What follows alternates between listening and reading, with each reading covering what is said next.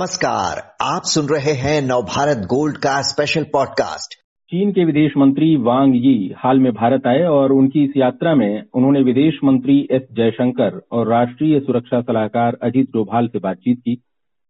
चीनी विदेश मंत्री अचानक ही भारत क्यों आए और पिछले दो साल से अधिक समय से चल रही तनातनी के बीच, इस यात्रा से दोनों देशों के रिश्तों में क्या कोई फ़र्क पड़ने वाला है?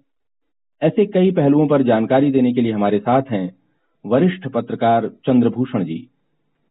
चंद्रभूषण जी बताया जा रहा है कि चीन के विदेश मंत्री की भारत यात्रा का जो कार्यक्रम है वो अचानक बना और ज़ाहिर है कि अगर अचानक ही बना है तो उस पर अचानक ही रजामंदी भी दी गई होगी। तो डिप्लोमेसी में इस अचानक की ज़रूरत क्यों पड़ी होगी? नमस्कार अखिलेश जी। आ, ये आ, एक चीज़ इस बारे में कहना चाहूँगा कि पंद्रह दिन पहले लगभग यह खबर आई थी आ, कि वांगी साहब तशरीफ़ लाने वाले हैं। और उस खबर के इर्द गिर्द यह बात भी थी कि नेपाल में तो काफ़ी ये इस पे चर्चा चल रही है कि वो आ रहे हैं। डेट्स तय नहीं थी लेकिन एक बात तय है कि आ, ये जो इस्लामिक ओ आई सी की ऑर्गेनाइजेशन ऑफ़ इस्लामिक कोऑपरेशन की जो पाकिस्तान में उसके विदेश मंत्रियों की जो बैठक थी तो उसके लिए जो आमंत्रण है, वो अचानक नहीं जाता। उसके लिए तो आमंत्रण काफ़ी समय पहले जाता है। तो ये तो पाकिस्तान तो आना तय था लेकिन अलग अलग देशों से यह खबर आनी शुरू हुई कि वो पहुँच रहे हैं। ये एक पैकेज दौरा है, ये पूरे साउथ एशिया का दौरा है। ऐसा करके एक कोई समेकित कोई बयान भी उधर से नहीं आया था और भारत की तरफ़ से भी इसके बारे में कोई बातचीत की क्या एजेंडा है? किस चीज़ के तहत आ रहे हैं चीनी विदेश मंत्री? यह नहीं हुआ था। तो यह एक अचानक का पहलू है, लेकिन एक बात तय है कि दो बड़ी चीज़ें चीन में होने वाली हैं। एक तो वहाँ की चीनी कम्युनिस्ट पार्टी की जो कांग्रेस है, वो इसी साल होने वाली है। और दूसरी चीज़ ये है कि ब्रिक्स का सम्मेलन भी चीन में होने वाला है। ये दो बड़ी चीज़ें चीन में होने वाली हैं और विदेश मंत्रालय उनका काफ़ी हरकत में है। और उसके साथ में ये रूस यूक्रेन वार का सिलसिला हो गया है, जिसके चलते सारी चीज़ें, बहुत सारे बने बनाए कार्यक्रम कई सारे नेताओं के रद्द हो रहे हैं नए कार्यक्रम बन रहे हैं। तो उसमें इतना तो अचानक का तत्व जाया जाए कि हो सकता है कि ये रूस यूक्रेन वार वाला जो पहलू है वो एक उसने अर्जेंसी इसमें पैदा की हो कि जल्दी इसको किया जाए। जी। लेकिन इसमें जिस लेवल के भारत और चीन के संबंध हैं जितने बड़े स्तर का व्यापार है दोनों देशों के बीच में उसमें ज़्यादा प्लान्ड ढंग से यात्रा होती तो अच्छा था ये अचानक बना थोड़ा अजीब जैसा आपको लग रहा है वैसा ही मुझे भी लग रहा है। जी। आ, जून 2020 में गलवान घाटी वाली जो हिंसक झड़प हुई थी उसके बाद से दोनों देशों के बीच तनाव बना हुआ था और बना हुआ है। और अब जो चीनी विदेश मंत्री की यात्रा हुई है तो ये है तो एक पैकेज यात्रा जैसा आप बता रहे हैं। लेकिन क्या दोनों देशों के रिश्तों में इसे एक नई शुरुआत के रूप में भी देखा जा सकता है? इस लिहाज से कि एक बड़े पैमाने की राजनीतिक पहल हो इस मामले में पिछले दो साल में लगातार जो फौजी स्तर की वार्ताएँ तो हो ही रही हैं लेकिन राजनीतिक स्तर की कोई बा, बातचीत नहीं हुई राजनयिक स्तर पर भी कूटनीतिक स्तर पर भी बातचीत हुई लेकिन राजनीतिक स्तर पर बातचीत नहीं हुई। तो इस लिहाज से तो ये कहेंगे कि भाई ये पहल की राजनीतिक स्तर पर बातचीत हो ये तो एक ठीक है एक स्वागत योग्य पहल है ये एक अच्छी बात है। आ, बस ये है कि दोनों देशों का नज़रिया चूँकि अलग है और ये काफ़ी पहले से चलता आ रहा है चीन की यह राय रही है जो कि तंग शाओफिंग के समय से कि भाई बॉर्डर का मामला हम नहीं सुलझा सकते इसलिए इसको आगे वाली पीढ़ियों पर छोड़ दिया जाए, हम व्यापार करें, क्योंकि व्यापार हम कर सकते हैं। ये तंग शाओफिंग कहते थे तो ये बात वाजिब थी, क्योंकि तंग शाओफिंग ने जो बॉर्डर पर, एलएसी पर लगातार शांति को सुनिश्चित किया था।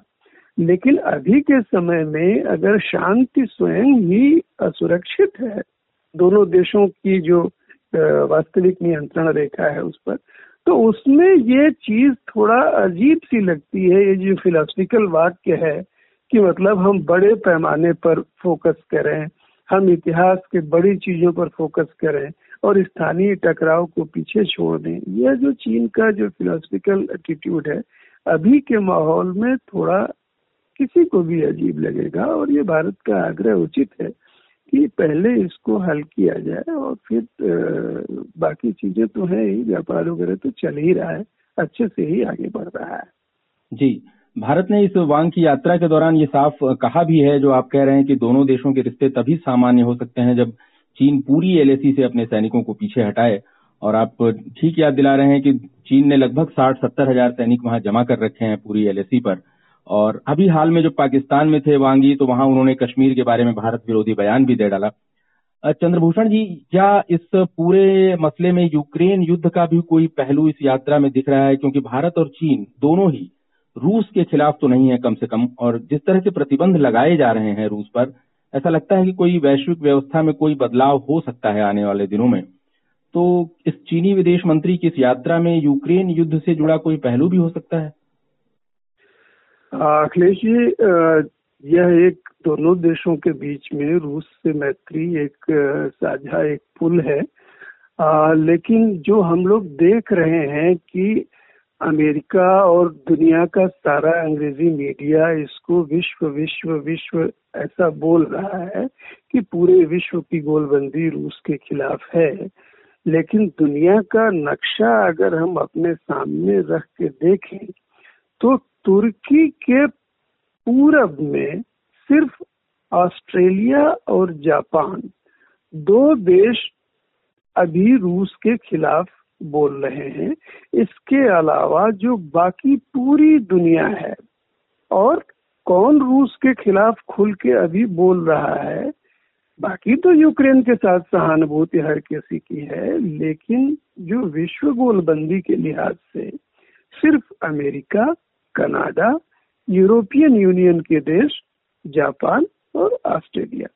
इसके अलावा दुनिया में 212 देश जो कि संयुक्त राष्ट्र के सदस्य हैं, कोई भी इस मामले में कि भाई अमेरिका वर्सेस रूस जहाँ मामला आएगा, वहाँ हम रूस के खिलाफ नहीं बोलेंगे।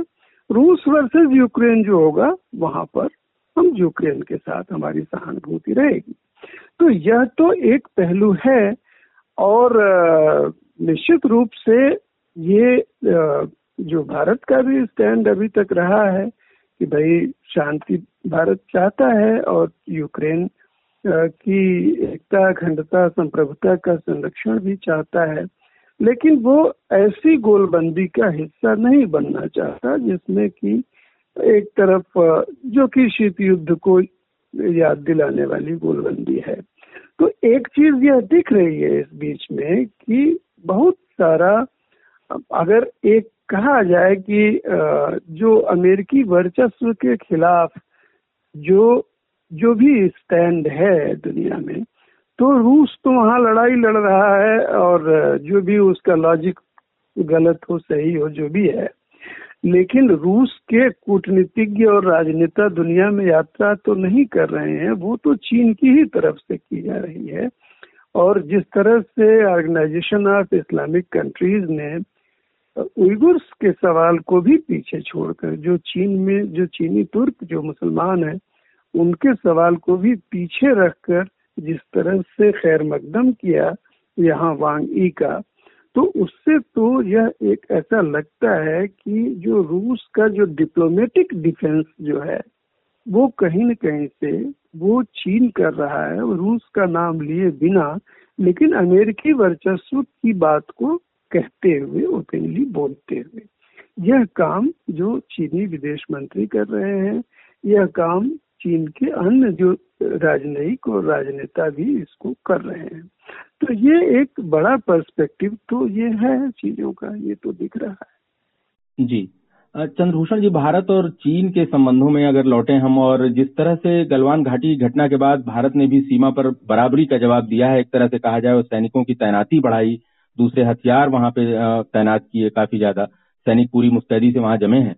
लेकिन इन दो सालों में चीन से हमने बहुत ढेर सारा माल मंगाया है और हम जो माल चीन को भेजते हैं उसके मुकाबले वहाँ से जो हम मंगाते हैं, उसका दाम लगभग सौ अरब डॉलर से ज़्यादा है इन दो सालों में।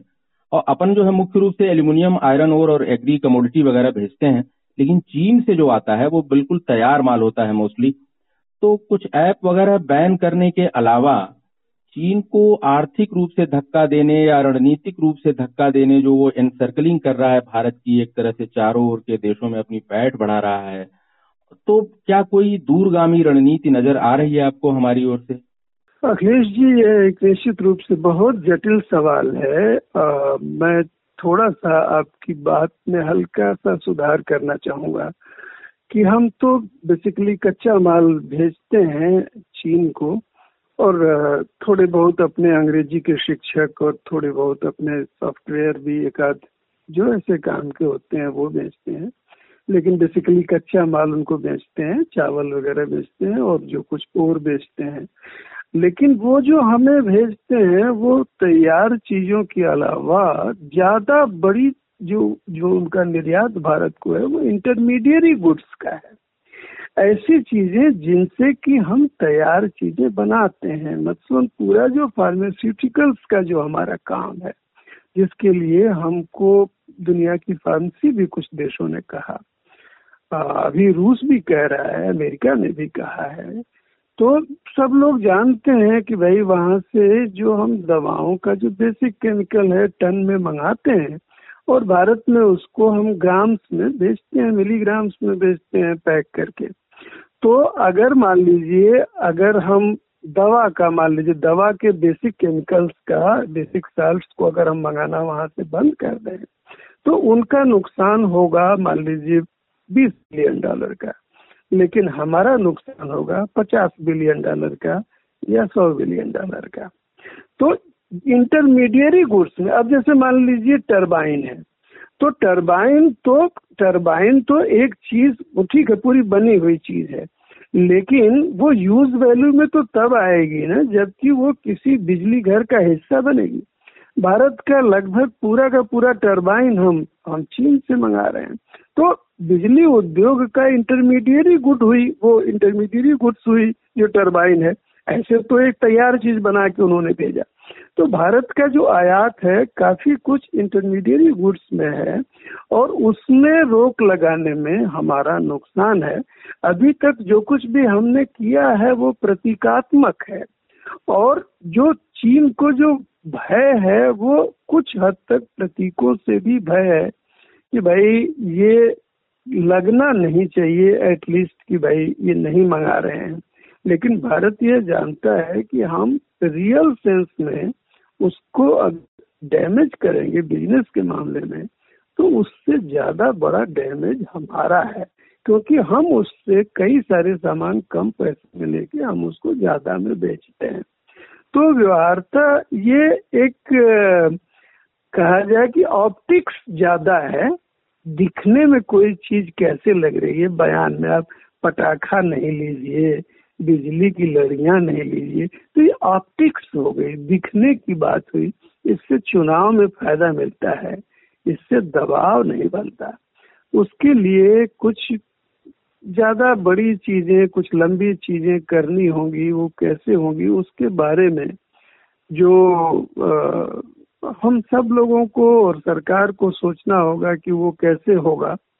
आ, लेकिन अभी तक जो कुछ भी हमने किया है उसका तो अब क्या उसका क्या नेगेटिव प्रभाव पड़ा? अरे सवा सौ बिलियन डॉलर तो पिछले साल हमारा बिज़नेस निकला है चीन से जो कि कुछ समय पहले अकल्पनीय लगता था। पाँच बिलियन डॉलर मुझे ध्यान आ रहा है 2002-3 में भारत से चीन का व्यापार था। तो इतने समय से चलाते मतलब एट्टी एट, एट्टी नाइन से राजीव गांधी के समय से दोनों देशों के बिज़नेस सामान्य होने के बावजूद ये पाँच बिलियन डॉलर तक पहुँचा था और वहाँ से हमने सवा सौ बिलियन डॉलर का कारोबार पिछले साल किया है।